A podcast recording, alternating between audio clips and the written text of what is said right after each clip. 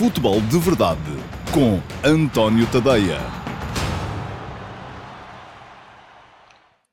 Ora então, muito bom dia a todos e bem-vindos ao Futebol de Verdade de quarta-feira, dia 31 de março de 2021. Hoje vou pôr um ponto final, mas reticências, porque este tema voltaremos com certeza lá mais para a frente, lá mais para o fim da época, mas vou pôr então umas reticências no tema Seleção Nacional para voltarmos a partir da manhã ao futebol de clubes, porque Portugal encerrou ontem e a ganhar, acabou por se salvar o resultado, a jornada tripla de qualificação para o Campeonato do Mundo de 2022. Portugal ganhou por 3-1 fora ao Luxemburgo, chegou a estar a perder por 1-0. Não é a primeira vez que isso acontece, é preciso que se perceba. Aquilo que vimos no início do jogo foi muita complacência e muito convencimento por parte de uma equipa portuguesa que achava que lhe bastaria, com certeza, entrar em campo para ganhar ao Luxemburgo, e isso não era suficiente.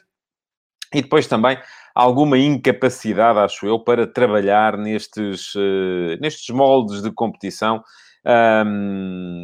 Eu acho que é cada vez mais difícil ser selecionador nacional. E é um bocado esta frase que o Correr é Fixe aqui coloca, fui eu que a escrevi hoje de manhã no último passe. Se querem afiar as facas e apontar ao selecionador, esperem pelo europeu. Porque eu acho que é um bocado isso. Aí sim podemos estar a julgar a capacidade de Fernando Santos para liderar esta equipa ou não. Por enquanto, enfim, reparem numa coisa. E não é só o Fernando Santos, é o Luís Henrique também, que com a Espanha empatou em casa com a Grécia e só ganhou à Geórgia fora de casa com um golo do Dani Olmo já no período de compensação. O caso da França, que empatou em casa com a Ucrânia, a Turquia, que depois de ganhar à Holanda ontem empatou em casa com a Letónia. A Eslovénia, que perdeu em Chipre depois de ter ganho a Croácia. Enfim, estamos aqui a falar de situações em que não basta, e cada vez mais o futebol é um fenómeno em que não basta juntar 11 bons jogadores, é preciso uma série, e a questão não é tanto, nem esta de que fala o Paulo Neves, na minha perspectiva, claro, que me diz que as seleções estão reféns do final da época para os clubes, qual é o jogador que quer meter o pé. Eu acho que não tem tanto a ver com isso, nem tem tanto a ver com um outro comentário que aqui apareceu há bocado, que tem a ver com o excesso de esforço a que os jogadores estão sujeitos. Não, reparem, eles nos clubes também jogam de 3 em 3 dias. A questão aqui não é essa, a questão aqui é que não há sequer trabalho coletivo. Bom, assim sendo, torna-se muito difícil as equipas funcionarem como equipas. Porque aquilo que acontece é que aparecem ali 11 jogadores. Vamos lá ver. Os jogadores chegaram para trabalhar numa segunda-feira. Isto diz o Tiago Reis, que as outras seleções também evoluem, é verdade. Mas, enfim, não serve de desculpa nem de atenuante. Os jogadores chegaram numa segunda-feira, treinaram na terça, na quarta jogaram com o Azerbaijão, treinaram ou tiveram que viajar depois, na quinta, terão feito ali uma pequena mini sessão de recuperação, treinaram na sexta, no sábado jogaram com a Sérvia, voltaram a viajar no domingo, fizeram uma mini sessão de recuperação, e na segunda-feira treinaram, e na terça jogaram com o Luxemburgo. E não tem a ver com fórmulas matemáticas, com o 4-2-3-1, ou 4-3-3, ou 4-4-2, não tem a ver com isso, tem a ver com rotinas, tem a ver com movimentações, tem a ver com movimentos que não saem bem.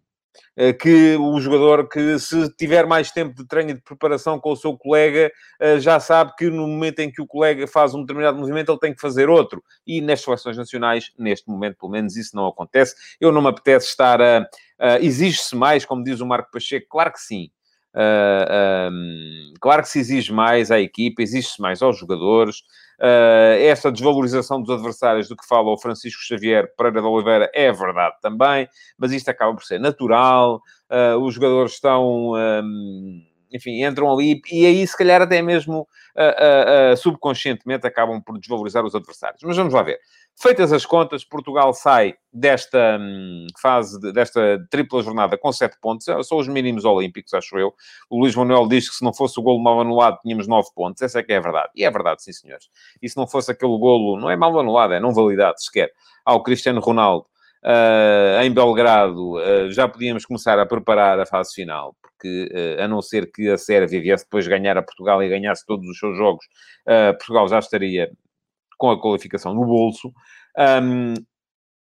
A questão é que, com estes 7 pontos, fizemos os mínimos olímpicos. Ganhámos aos 2 adversários que eram de ganhar, empatámos fora com a equipa que vai ser nossa rival na luta pela qualificação e, portanto, temos o jogo em casa, que vai encerrar esta fase de qualificação. Se Portugal não escorregar daqui até lá, eu até estou convencido que a Sérvia vai acabar por escorregar algures, mas se Portugal não escorregar daqui até lá, vai ter... As duas últimas jornadas são Dublin com a República da Irlanda e Sérvia em...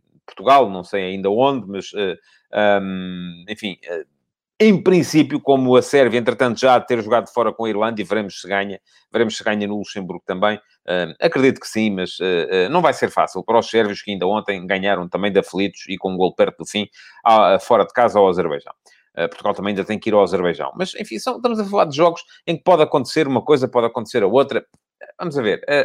Eu estou convencido que quando entrarmos naquela última jornada, tripla jornada com que se vai encerrar a qualificação, em novembro deste ano, Portugal já vai estar com uma vantagem, até se calhar mais...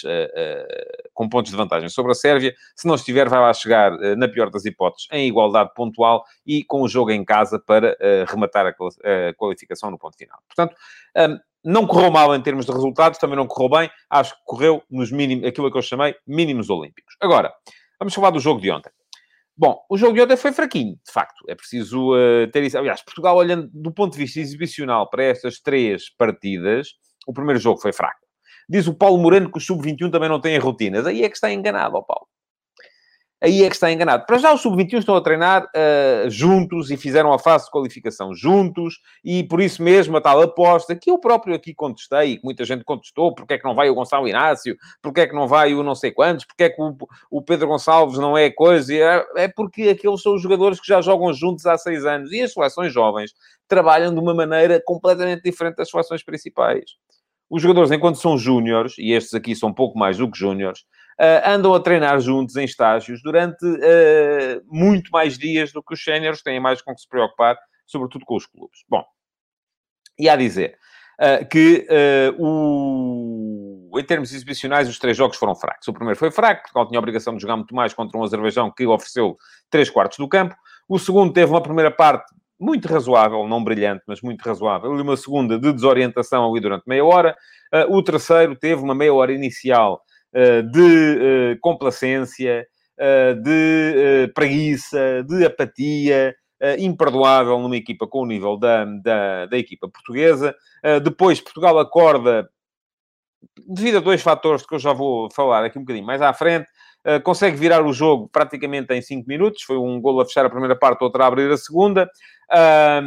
E diz o Rui Rodrigues que a maior parte destes jogadores já jogam juntos há muito tempo. Não jogam. Ainda ontem aqui falei, vamos lá ver, o Diogo Jota tem 11 internacionalizações. Portanto, terá jogado no máximo 11 vezes com o Cristiano Ronaldo. No máximo. E algumas delas foi por 1 ou 2 minutos. Também titular ontem, o João Félix, tem 15.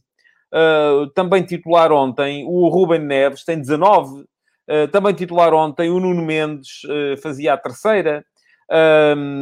Também titular ontem o Renato Sanches, tem um bocadito mais, tem 23. Portanto, não jogam juntos assim há tanto tempo, não há assim tanta coisa. Bom, estava a explicar que Portugal virou o jogo ali muito rapidamente, mas depois voltou outra vez a parar, a deixar o adversário tomar conta da bola e, enfim... Aquilo que vi não me deixou nada satisfeito. A começar pela equipa inicial. Eu percebo a ideia. Vamos lá ver. O Fernando Santos anda a ser tão criticado, porque é muito defensivo, muito defensivo, muito defensivo. E diz-me o Marco Praça que não consegue perceber porquê o Cristiano Ronaldo jogar 270 minutos. Qual será a explicação? Ó Marco, e se o homem o tivesse... Quantas vezes não vimos já o selecionador substituir o Cristiano Ronaldo e as pessoas protestam? Pois, estão só a pensar nos interesses dele, que quer é estar bem para o jogo do clube no próximo fim de semana. Agora, porque ele jogou o tempo todo, pois, porque não deixam jogar os outros, só ele é que joga. Vamos começar a olhar para as coisas de uma maneira um bocadinho mais positiva. Eu acho que o Pedro Miguel Ferreira está exatamente no sentido oposto àquilo que eu quero. Diz-me assim, Portugal termina mais um jogo... com mais um em campo e com 3 médios de cariz defensivo. E mal foi não ter começado com eles. Porque o problema do 11 inicial de Portugal ontem foi que tinha demasiados jogadores de cariz ofensivo. Eu volto a dizer, os jogos, atacar, não é termos atacantes. Atacar é, primeiro de tudo, ter a bola. É fundamental. Depois é ter uma boa organização desde trás. E isso consegue-se como? Com jogadores que sejam capazes de jogar bem desde trás e com jogadores que tenham rotinas, e isso claramente viu-se ontem, não existiu. Bom, eu acredito que não seja por isso, que o Fernando Santos não seja sensível ao facto de andarem a criticá-lo por ser muito defensivo e que, por isso, de repente resolveu entrar em campo ontem com 4 avançados. Portugal ontem entrou praticamente em 4-2-4. Bernardo Silva como extremo direito, Diogo Jota como extremo esquerdo, João Félix como segundo avançado e Cristiano Ronaldo como ponta de lança. Depois, meio campo, Rúben Neves e Renato Sanches. E, por fim, 4 defesas que, do meu ponto de vista, até porque havia tanta gente à frente, os laterais pareceram-me a mim, pelo menos, um bocadinho limitados do ponto de vista ofensivo. O que é que acontecia? O Luxemburgo, ao contrário do Azerbaijão, que manteve a equipa nos seus 25, 30 metros, foi pressionar a saída de bola de Portugal. Encaixou. A equipa do Luxemburgo meteu imediatamente o Olivier Thiel em cima do... na saída de bola de Portugal, meteu logo o Olivier Thiel em cima do João Cancelo, o Van Santil em cima do Nuno Mendes, o Sinani e o Gerson Rodrigues em cima dos 2 centrais. Não houve ligação. Rúben Neves, mal no início do jogo, é preciso dizê-lo também. Portugal não conseguiu sair a jogar de trás, começou a mandar chutão para a frente. E mandando chutão para a frente, o que é que acontecia? Como o Rúben Neves baixava para tentar dar algum critério à saída de bola de Portugal, não o conseguiu fazer. Portugal insistia em tentar sair pelos laterais e os laterais não tinham via de passagem, porque depois o Rúben Neves estava atrás e o Renato Sanches era o único médio de Portugal, daí que muita gente me venha dizer que ele fez um grande jogo. E acho que sim, acho que foi dos melhores, mas não diria um grande jogo, foi dos melhores. Era ele, o meio-campo de Portugal ontem era o Renato Sanches, basicamente, no início do jogo. A bola entrava nos laterais, voltava aos centrais, entrava no lateral do outro lado, voltava ao central e depois... saía chutão para a frente. E rigorosamente nada em termos de produção ofensiva. Como depois, a equipa também não era propriamente um exemplo de agressividade sem bola. Porque aqueles jogadores, todos eles, são demasiado ofensivos, aí está. São demasiado estrelas. Nem é uma questão de serem estrelas, mas são demasiado artistas para poderem fazer um tackle, para poderem andar a morder em cima do adversário. Os jogadores de Portugal reagiam sempre uma fração de segundo depois do que seria necessário. Tanto com bola como sem ela.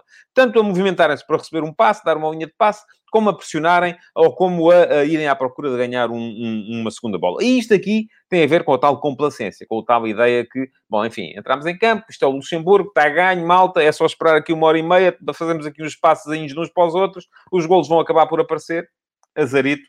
Apareceram, foi na baliza do António Lopes, apareceu um golo. Pergunta-me o Paulo Neves, se não entra com 4 avançados com o Luxemburgo, quando é que o vai fazer? Quero uma resposta sincera, Paulo. Nunca. Porque não faz sentido, não se joga assim. E eu acho, vamos lá ver, eu acho que o Fernando Santos não entrou assim por achar que tinha que responder a quem o acusa de ser defensivo. Acho que ele está-se positivamente marimbando para aquilo que eu penso, que vocês pensam, que todos nós pensamos. Entrou assim porque acreditou que era melhor. E eu estou aqui a dizer que acho que é pior. Porque os jogos ganham-se com qualidade desde trás, com capacidade para ser forte numa primeira fase de organização, numa segunda fase de organização, em fase de criação e depois, finalmente, em fase de finalização. Ah, sim, são estas 4 fases do jogo ofensivo que é preciso trabalhar e Portugal só tinha qualidade na frente. Mas as bolas que lá chegavam eram tão más que a qualidade não serviu rigorosamente para nada. Marcou o Luxemburgo e fez muito bem. Estava a ser a melhor equipa no campo. Até àquele momento. Isso acordou Portugal. E, enfim, vamos lá ver. Acordou Portugal por 2 razões. Primeira razão. Os jogadores viram, epá, estamos a perder. É preciso meter aqui uma mudança acima. E pronto, e finalmente começámos a ver intensidade. Começámos a ver pressão. Começámos a ver... eu não vou dizer vontade nem atitude, mas porque eu acho que isto é tudo subconsciente. Os jogadores não entram em campo a dizer, epá, hoje não vamos correr muito. Não. Acaba por funcionar assim. E a segunda razão, que era esta, que eu pedia, por favor, que me recuperassem este comentário que estava aqui a ser feito antes, do Francisco Vieira. Achei bastante interessante o seu comentário durante o jogo, quando disse que Portugal melhorou quando o Bernardo foi para o meio, quando a verdade é que foi apenas consequência da grande entrada do Pedro Neto. Não concordo. Acho que o Pedro Neto entrou bem, verdade, mas, fundamentalmente, Portugal passou a ter mais um médio. Porque o Bernardo não foi só para o meio. O Bernardo não foi ocupar os espaços que estavam a ser ocupados pelo João Félix. como ponta de lança. Bernardo foi ser terceiro médio. Portugal passou a ter meio campo, coisa que não tinha até aí. Muitas vezes até o próprio Bernardo veio buscar a bola atrás aos centrais. Isso aconteceu. E isso permitiu que Portugal passasse a ter qualidade nos momentos do jogo em que essa qualidade lhe faltava. Também não era preciso muita qualidade para ganhar ao Luxemburgo. Que, atenção, é uma equipa interessante, é uma equipa mais forte do que aquelas seleções do Luxemburgo que estamos habituados a ver, mas ainda assim não é uma equipa para fazer sombra a uma equipa como Portugal. Isto, disso não tenho dúvidas nenhumas. Entrou o primeiro golo, com alguma sorte, é preciso dizê-lo, ainda na primeira parte. Também, volto a dizer, já havia situações em que Portugal podia ter marcado, até no 0-0, aquela jogada do Cancelo, que foi realmente a única que ele acertou na primeira parte, que acaba com um cruzamento que o Cristiano ficou a dizer que devia ter sido para ele, mas foi para o Renato Sanches, e o Renato Sanches chutou para o guarda-redes e sofreu falta na sequência do lance. Podemos aqui dizer, não é para marcar, porque ele já tinha rematado, já não tem influência no desenrolar da jogada, mas ultimamente os árbitros, o VAR tem mandado marcar, e teria sido penalti para Portugal. Nesse lance. Não tenho dúvidas nenhumas disto que vos estou a dizer. Posso até discordar, enfim, a bola já tinha sido rematada, mas a verdade é que o jogador do Luxemburgo falhou a entrada na bola, não toca na bola e ceifou o Renato Sanches do chão com a bola em jogo. Portanto, era penalti. Não há discussão em relação a este assunto. Portugal marcou ainda na primeira parte, voltou a marcar na segunda, logo a abrir, um bom movimento começado e acabado pelo Cristiano Ronaldo. Teve até ocasiões para fazer o 3-1, mas a verdade é que não o fez e voltou a entrar em alguma complacência, e daí que o Fernando Santos tenha acabado o jogo com os tais três médios de cariz mais defensivo. Também aqui a questão do jogador do Luxemburgo, do Gerson ter sido expulso, é um bocadinho irrelevante, porque o Gerson foi expulso muito perto do fim, quer dizer, eu até nem sei. Com 3-1 não me vão dizer que a entrada no último minuto do Sérgio Oliveira foi para defender o resultado. Enfim, não me parece que tenha sido. Agora, a questão aqui é... Portugal voltou a dar a bola aos adversários e aí foi fundamental a entrada do tal meio-campo um bocadinho mais combativo. O Paulo Neves acha que o problema de Fernando Santos é amarrar os jogadores a posições fixas, não os deixar ser livres sem serem malucos. Não sei, Paulo... Eu não vejo a equipa, aliás, até, às vezes até vejo a liberdade a mais. Porque, nomeadamente, no contributo que é dado pelo Cristiano Ronaldo, já o disse aqui, acho que Cristiano Ronaldo acaba por querer fazer coisas a mais e fazer mais do que aquilo que lhe compete e muitas vezes falta depois no sítio onde tem que estar, que é a finalizar. Ora bem...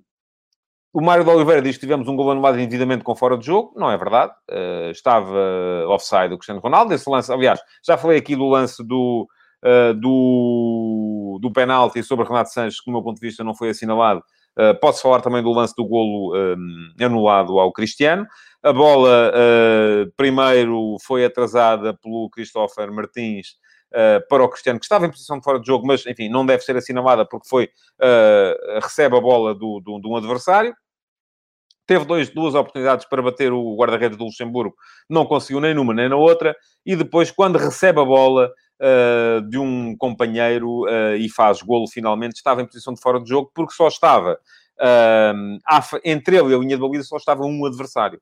Geralmente, a nossa ideia é que tem que lá estar um defesa, porque está também o guarda-redes. Neste caso, já não estava o guarda-redes tinha sido ultrapassado.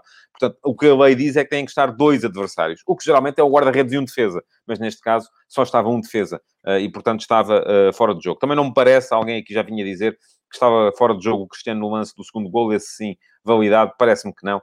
Acho que estará, no máximo, em linha. Portanto, acho que os dois erros do árbitro, que me pareceu fraco, foram... aliás, o erro do árbitro que me pareceu fraco foi esse. Podia perfeitamente ter poupado a expulsão ao Gerson perto do final. É uma falta um bocadinho anódina, mas pronto, enfim. No final, com o tal meio-campo de combate, ou um meio-campo um bocadinho... Era preciso acordar aquela equipa. Era preciso fazer com que a equipa percebesse que tinha que lutar pela bola. E por isso mesmo, a equipa acaba no meio-campo com o João Palhinha, o Renato Sanches e o Sérgio Oliveira. Podem dizer que são três médios defensivos. Eu acho que não. Enfim, o Palhinha é um médio defensivo, mas é um médio defensivo que permite atacar. O Sérgio Oliveira tem pouco de médio defensivo. É um médio ofensivo que tem consciência do espaço do ponto de vista defensivo. E é combativo. O Renato Sanches é um jogador de transporte. Portanto, aquilo que estamos a ver é que acho que a opção aí foi boa. Aliás, gostei mais da equipa que acabou o jogo do que da equipa que o começou. Portanto, se isso faz de mim um adepto do futebol defensivo, não sei. Eu acho que não. Bom, já disse aqui, a Sérvia, no outro jogo que foi antes do grupo, ganhou fora por 2-1 ao Azerbaijão. Portanto, isto vai deixar a qualificação pendurada até um bocadinho mais à frente. Já o escrevi também hoje de manhã e quem quiser ler o último passo está, como está sempre, no antoniotadeia.com, sobre a dificuldade que é ter uma equipa rotinada e a ter qualidade de jogo quando não se consegue treinar, não se consegue operacionalizar conceitos. Eu acho que, por isso mesmo eu escrevi aquela frase, se querem afiar a faca no selecionador, esperem pelo europeu. Se aí, no europeu, com tempo para ter os jogadores em estágio, com tempo para poder operacionalizar conceitos e ideia de jogo, já podemos saber se isto que diz o Jorge Pereira é verdade ou não. E diz o Jorge Pereira que Fernando Santos é um treinador datado, conservador, péssimo a ler o jogo, pior a alterá-lo, não basta ter fé e ser politicamente correto. Eu não sei se ele... fé acho que tem, politicamente correto, não sei se é... não sei se é péssimo a ler o jogo. Eu acho que ler o jogo... Vamos lá ver. Ler o jogo é uma coisa que é tão irrelevante. Porque eu tenho uma leitura, você tem outra, o Fernando Santos tem outra, e cada um de nós tem uma, e nenhum de nós pode provar que a nossa é melhor do que a outra, porque o único que pode provar se a ideia foi boa ou má é o treinador, que lá está. Eu até posso dizer assim, se ele tivesse convocado o fulano, o Salcrano, o Beltrano e o Cicrano, tinha conseguido ganhar por 8-0. Mas eu não posso provar isso, portanto eu não consigo dizer que a minha leitura é melhor ou pior. Portanto, aquilo que o único que pode provar de facto que a leitura dele é boa ou má é quem lá está, é o Fernando Santos. E o Fernando Santos, até ver, ganhou um Campeonato da Europa e uma Liga das Nações. Portanto, é porque não está a ler muito mal. Agora vamos dizer, mas nós temos jogadores que somos melhores do que o mundo inteiro. Eu acho que não. Ainda hoje me envolvi no Twitter numa thread em que discutíamos isso, precisamente, com a participação do Tomás da Cunha, comentador da Eleven Sports, que eu muito prezo. A minha ideia é que, enfim, até podemos dizer que em 23 jogadores, porque se formos a ver em 50, perdemos, mas em 23 jogadores podemos ter um lote de jogadores que pode bater-se perfeitamente com Espanha, Itália, Inglaterra, Alemanha, Bélgica, enfim. Podemos bater-nos com eles. Mas não somos melhores. Não, de repente não vão dizer que os nossos 23 são claramente melhores do que a França, a Espanha, a Itália, a Inglaterra, a Alemanha ou a Bélgica. Podem ser iguais. E sendo iguais, há uns que umas vezes ganhamos, outras vezes perdemos, e portanto é normal. Não é? Não temos que ganhar sempre. Ou de repente o Bernardo Silva e o Bruno Fernandes e o João Cancelo são assim tão melhores que o De Bruyne ou o Hazard. Enfim, eu acho que não é? O Rodrigo Mateus diz que custa-lhe ver a Bélgica e a Holanda a dar 7-8-0 e nós à rasquinha. Rodrigo, os campeonatos não se ganham por goleadas. Também já ganhámos por 6-0 e 7-0 e se quer que lhe diga, isso para mim é-me igual ao litro. É-me um bocadinho igual ao litro, se quer que lhe diga. E, mais uma vez, ontem Portugal podia ter, de facto, ganho por mais se os jogadores tivessem... Não tem a ver com escolhas. Não é porque jogou o A e não jogou o B. Não é porque não entrou o André Silva, ou porque... Não, tem a ver com o empenho que os jogadores puseram no jogo e este, do ponto de vista subconsciente, não foi forte. Pergunta-me o Duarte Veríssimo. Contra equipas como o Azerbaijão ou o Luxemburgo, acha que é necessário um médio defensivo? É. É necessário um médio que venha buscar jogo atrás e tenha capacidade para, primeiro, impedir o adversário de jogar, segundo, pegar na bola e dar qualidade desde a primeira fase de construção. E mais, é preciso que esse médio tenha companhia no meio-campo. Foi o que não aconteceu ontem. Porque se há coisa que o Rúben Neves tem, é qualidade de construção. E não jogou. Porquê? Praticamente não apareceu. Sabem porquê? Porque não tinha ninguém ao pé dele. E qualquer jogador que meta a bola a mexer precisa de linhas de passe. E ontem não havia. Bom, já disse aqui, não fomos só nós. Das equipas que... das equipas que jogaram com adversários diretos na luta pela qualificação, só a Alemanha é que ganhou todos os jogos. A Alemanha ainda vai ter que jogar hoje, mas vai ganhar, em princípio, não há grandes dúvidas a esse respeito. Vai jogar, salvo erro, com a Macedónia do Norte, mas ganhou à Roménia, porque, de resto, a França empatou com a Ucrânia, a Espanha empatou com a Grécia, a Bélgica empatou com a República Checa, a Holanda perdeu com a Turquia. Ah, mas ganhou 7-0 ao Gibraltar. Fixe, pá, mas perderam com a Turquia. Eles é que estão bem, não é? Pois é. Nós não, nós estamos mal. Porque só ganhámos por 3-1 ao Luxemburgo. Que chatice. Bom, vamos mudar de agulha e vamos olhar um bocadinho. Hoje há um Inglaterra-Polónia. A Inglaterra também pode, se ganhar à Polónia, fazer exatamente isso, que é ganhar todos os jogos, fazer o pleno de pontos e ganhando um adversário direto na luta pela qualificação. O mesmo pode fazer, salvo erro, a Áustria, se ganhar hoje também. Mas isto não está fácil. A Itália também o pode fazer, porque já ganhou à Bulgária. Enfim. Não é que a Bulgária seja uma potência do futebol mundial neste momento, mas a questão é, e vou ler este comentário do Pedro Coutinho, acho que quanto mais fácil for o jogo, maior a necessidade de um tampão no meio-campo que liberta os colegas dessas tarefas. Ó Pedro, não é só o tampão. É porque seja qual for o jogo, seja contra que equipa for, os jogos ganham-se tendo a bola. E, portanto, é preciso ter quem a vá buscar. E depois ganham-se tendo organização desde trás. E por isso mesmo, cada vez mais, o médio a que se chamava antigamente trinco, e deixou de se chamar trinco, passou a chamar-se médio... Eu chamo-lhe médio centro, é assim que eu gosto de lhe chamar. Não lhe chamo trinco, não lhe chamo sequer médio defensivo, porque uma das grandes características do 6 ou do médio centro do futebol moderno é ter capacidade de construção.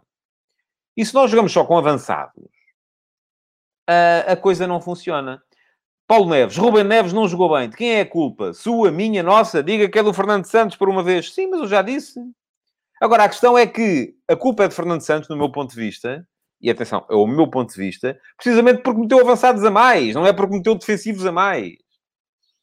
Porque a questão aqui é que o Rúben Neves, para jogar, precisa de quem esteja perto dele. E depois a culpa também é do Rúben Neves, não é? Porque se calhar podia ter feito mais. A realidade, eu volto a dizer, não é preto e branco. Vamos mudar de agulha, quero falar da África hoje, porque quero celebrar aqui, e temos sempre muita gente dos países africanos de língua portuguesa a ver este programa, e quero celebrar aqui a qualificação da Guiné-Bissau para a sua terceira CAN consecutiva. Atenção, não é brincadeira, são 3 CANs seguidas. A Guiné-Bissau já esteve em 2017, onde foi o único país lusófono presente, e esteve outra vez em 2019, quando a CAN foi alargada para 24 equipas, e aí a Guiné-Bissau teve a companhia de Angola, portanto vai voltar a estar agora em 2021, ainda que a fase final vá ser em 2022. Portanto, são 3 seguidas da Guiné-Bissau. Muitos parabéns à Guiné-Bissau. Eliminou o Congo, não é brincadeira. E é uma equipa da Guiné-Bissau que tem alguns jogadores que todos nós conhecemos aqui. O Nanu, do Futebol Clube do Porto. O Alfa Semedo, que já esteve no Moreirense e no Benfica. O Pelé, do Rio Ave. Já vou a Cabo Verde, Josés. Já lá vou. Também há parabéns para Cabo Verde. O Pelé... o Bura, o Falicandé, portanto, são jogadores que estão na primeira divisão de Portugal. E, aliás, esta equipa da Guiné-Bissau é uma equipa que tem uma marca mais portuguesa do que a equipa de Cabo Verde. Cabo Verde tinha estado, por exemplo, nas CANs de 2013 e 2015, na altura com uma marca muito mais lusitana do que neste momento. Neste momento é uma equipa que já vira mais para a Holanda, onde há uma enormíssima comunidade cabo-verdiana, é verdade. Mas também se qualificou Cabo Verde ontem, e parabéns também para Cabo Verde, que depois de ter estado ausente nas edições de 2017 e 2019, regressa agora em 2021, tendo conseguido a qualificação depois do jogo ontem com Moçambique. Moçambique e Angola ficaram apenas com 4 pontos em 6 jogos, ficaram fora. São Tomé e Príncipe, enfim, era de esperar também, a equipa mais fraca das 5 lusófonas não conseguiu sequer pontuar, ficam fora.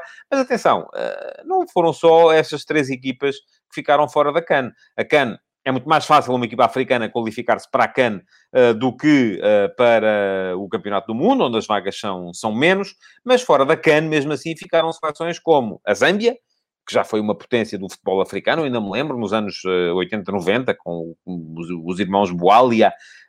Ficou de fora o Togo, ficou de fora a República Democrática do Congo, antigo Zaire, que já esteve em mundiais, e quem não se lembra do Ndinga e do Mapuata, e de todos esses jogadores, na altura, zairenses, que jogavam em Portugal. Ficou de fora a África do Sul, imaginem. Portanto...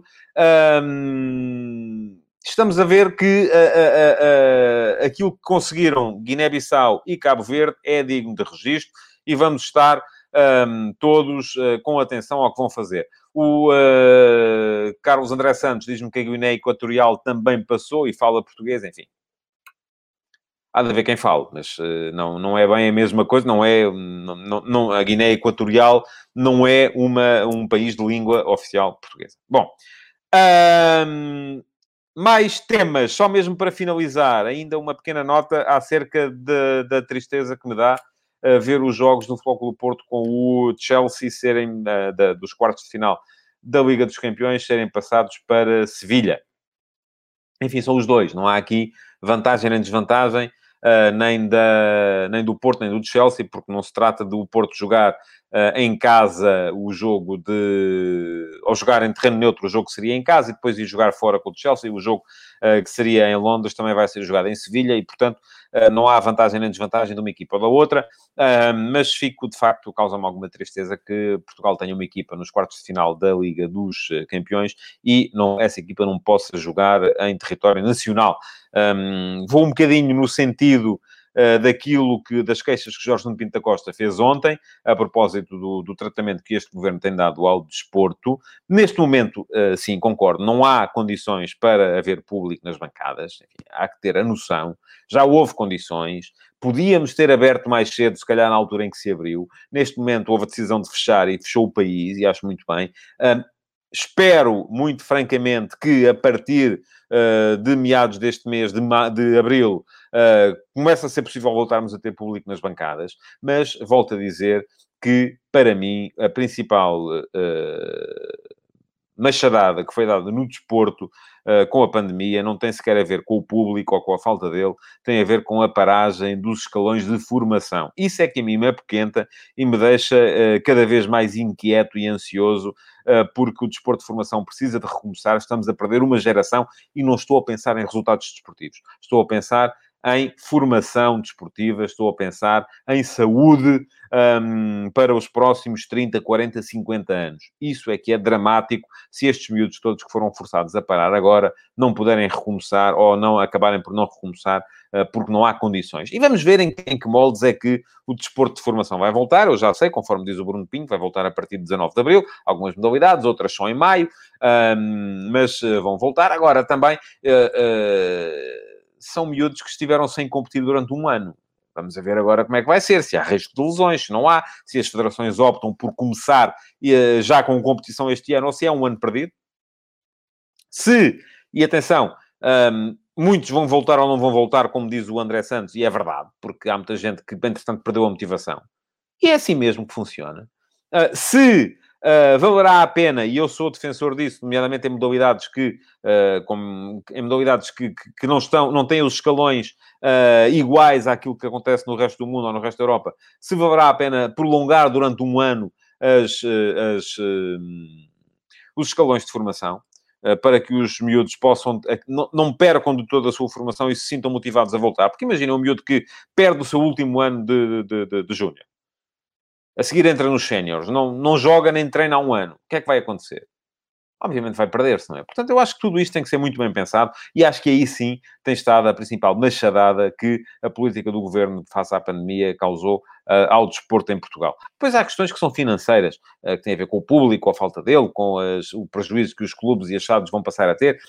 Tudo isso pode vir a ser ressarcido se houver boa vontade e se houver acordo. Agora, aquilo que não pode ser devolvido é o tempo. É o ano que, entretanto, se perdeu, sem que os miúdos pudessem praticar desporto. Bom, estamos a chegar ao final. Já passei o tempo, como é costume. Queria agradecer-vos por terem estado aí. Pedir-vos que vão... esqueci-me de falar hoje da sondagem do Instagram. Todos os dias, conforme sabem, no meu Instagram há uma sondagem. A de hoje pergunta se Portugal vai melhorar em junho, quando a equipa tiver e o treinador tiver tempo para treinar. 79% daqueles que responderam dizem que sim. Só 21% é que dizem que com Fernando Santos não. Nunca lá vamos chegar. Portanto, já vemos que há aqui, basicamente, 1 em cada 5 portugueses, ou 1 em cada 5 dos que votaram na sondagem, António Ponte Tadeia, irem lá nas histórias, está lá a sondagem para votarem e fazerem valer a vossa opinião. Só 1 em cada 5 é que estão mesmo contra a presença deste selecionador. Bom, vamos então... deixarem o vosso like neste Futebol de Verdade, continuar a deixar perguntas, porque elas podem servir para o Q&A da semana que vem, esta semana como há Páscoa não vai haver, e colocarem o vosso like e partilharem o Futebol de Verdade de hoje. Muito obrigado por ter estado aí então, e até amanhã. Futebol de Verdade, em direto de segunda a sexta-feira, às 12h30.